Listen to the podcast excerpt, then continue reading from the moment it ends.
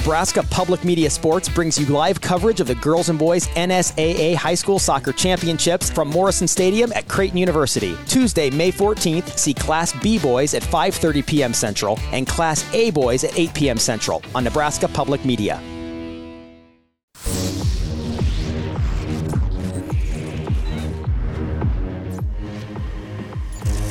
You're listening to Hurrdat Sports Radio. Yeah, you know, I, I, wanted to I wanted to make sure that uh, we got into field goal range first. You know what I mean? I wanted to make sure that um, um, we had a chance to to get down. We were going to take one shot at the end zone. You know, kind of a akin to last week. You know, I, I felt good about the kick. I wanted to make sure he got in, in range to make the kick, give him a chance to give him a chance to take a shot at the end zone and go from there. So, um, looking back, maybe maybe should have called that earlier. So maybe had two shots at the end zone, but. Uh, you know, I know a lot of a lot of people ask me why I didn't just run the ball last week and kick it last week. So, you know, um, I thought we had a good play there. Uh, Billy, uh, gave Billy a chance, kind of the same thing we did before the first half, and then um, kicked it. So, you know, we got big, ran the ball because we wanted to make sure that we wanted to make sure that um, we were within within range, and then got the first down. Um, but uh, that, that was really kind of the thought process.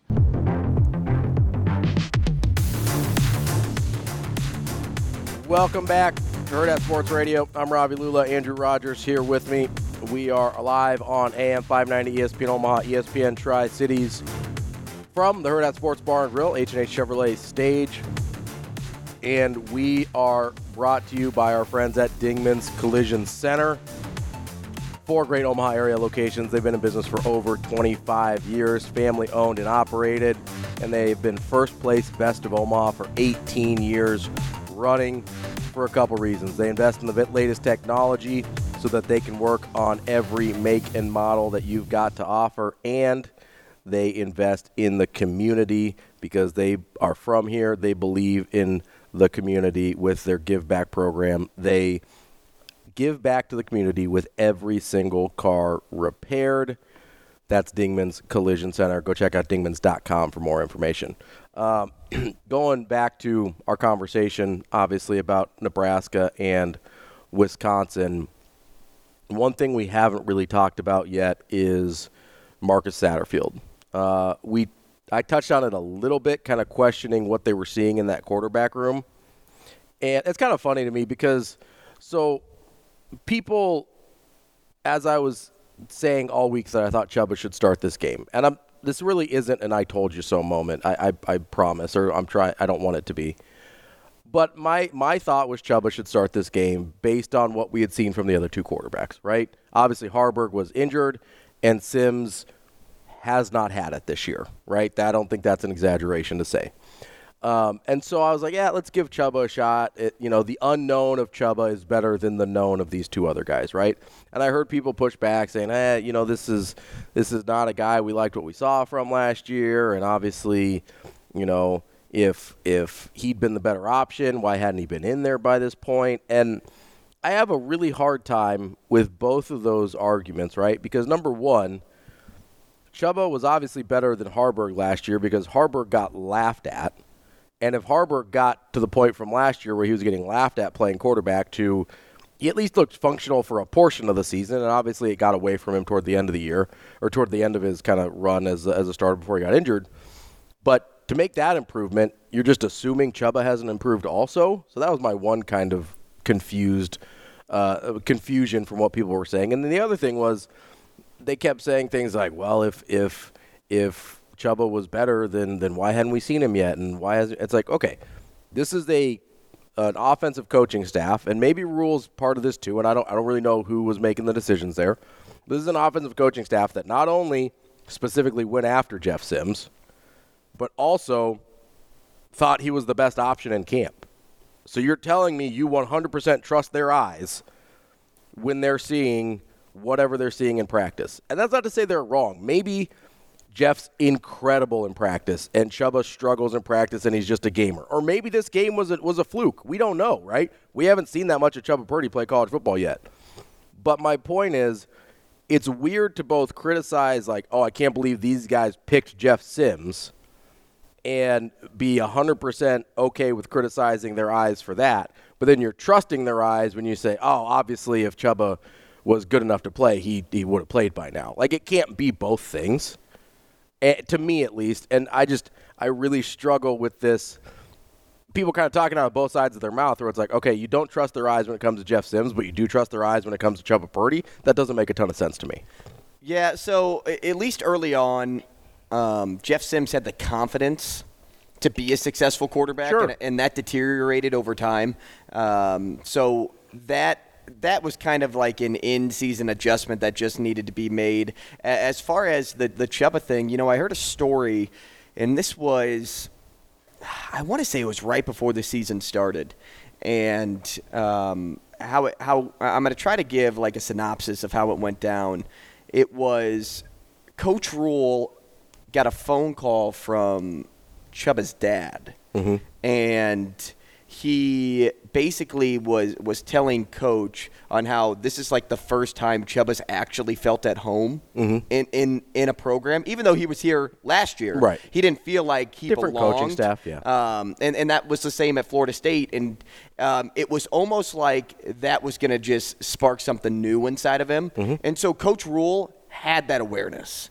So so this was this was a moment that I think Nebraska has just been waiting for as a staff mm-hmm. to get Chubba healthy enough so that he could showcase um, how much confidence uh, w- was kind of instilled in him from last year to this year. Sure. And, and he got healthy enough to do that. Mm-hmm. So I don't know if I'm like, hey, I, I don't trust their eye completely. Um, you know, again, I just kind of go back to the point of this is not what they envisioned Nebraska football to look like this year. No one envisioned this to, right. to be, uh, you know, how, how, things went down. Now, they too need to adjust on the fly. Mm-hmm. But, you know, all said and done, I just can't stand what I've been seeing this past weekend in reaction to the game. I saw so many people out there say, I'm done with Rhule. Yeah. I'm done. I'm, I'm done with Coach Rhule. I've lost respect for Coach Rhule. Um, uh, I'm, I'm done with Satterfield, which you know maybe that makes a little more sense. But uh, I can live with the Satterfield ones, honestly. Like I don't. Obviously, I don't. I don't think he should be fired because I think the continuity of of keeping, especially from year one to year two. Shoot, I saw things with Tony White. Sure. Yeah. Name attached to it, But like that- go back to Syracuse. What are we talking about? Yeah. If you're criticizing Tony White, then you're outside of your mind, and I assume you were just wasted when you were sending those tweets. But also, look, this is a staff that has got you five wins, has gotten your team five wins. What was the prediction? What was the ceiling for this team this year? Seven wins? Yes. What was the floor for this team? Probably three or four wins? Yeah. So this team is right in the middle Yeah. of that right now. Yet we're, we're we, we've got people out there, and I'm not saying everybody is, but we we have we have fans out here that are calling for for heads at Nebraska already, and and you're watching a five win season. Year one, five wins. A team that uh, let's let's just say we'll call them misfits, right? A team that they weren't expecting to lead uh, this late into the season. You have a foundational approach from the very beginning. You have quarterback questions all year long, as as I, we just referenced.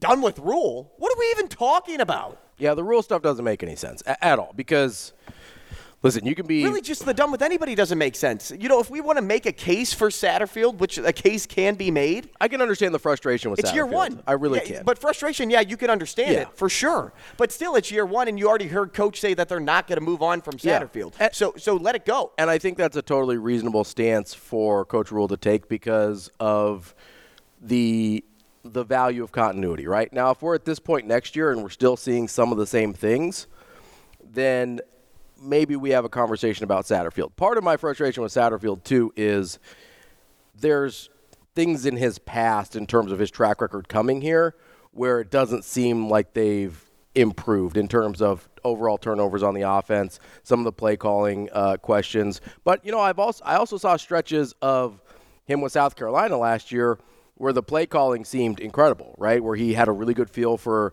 his guys and where they were and what the defense was doing. So, not to say that he's never been successful, you know, but I can understand the criticism of Satterfield. Calling for, for his job, maybe not.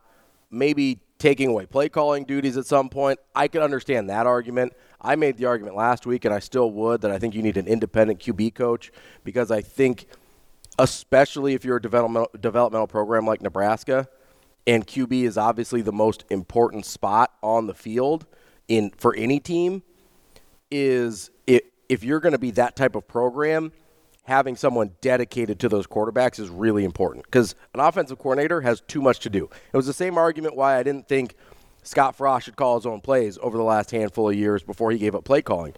Being the head coach and the offensive coordinator is too much to do.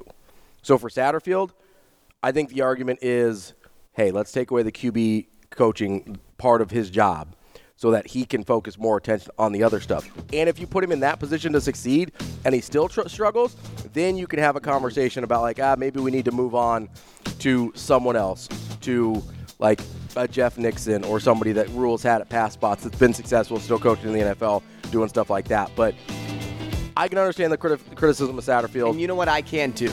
But the Rhule stuff, even if you want to be a little bit critical and be like, eh, I didn't love how the way the clock was managed, calling for his job is you're out of your mind. Like you need to go back, sleep it off, all right, and try again tomorrow. Uh, we will try again next segment here as we wrap up hour number one on Sports, Sports Radio.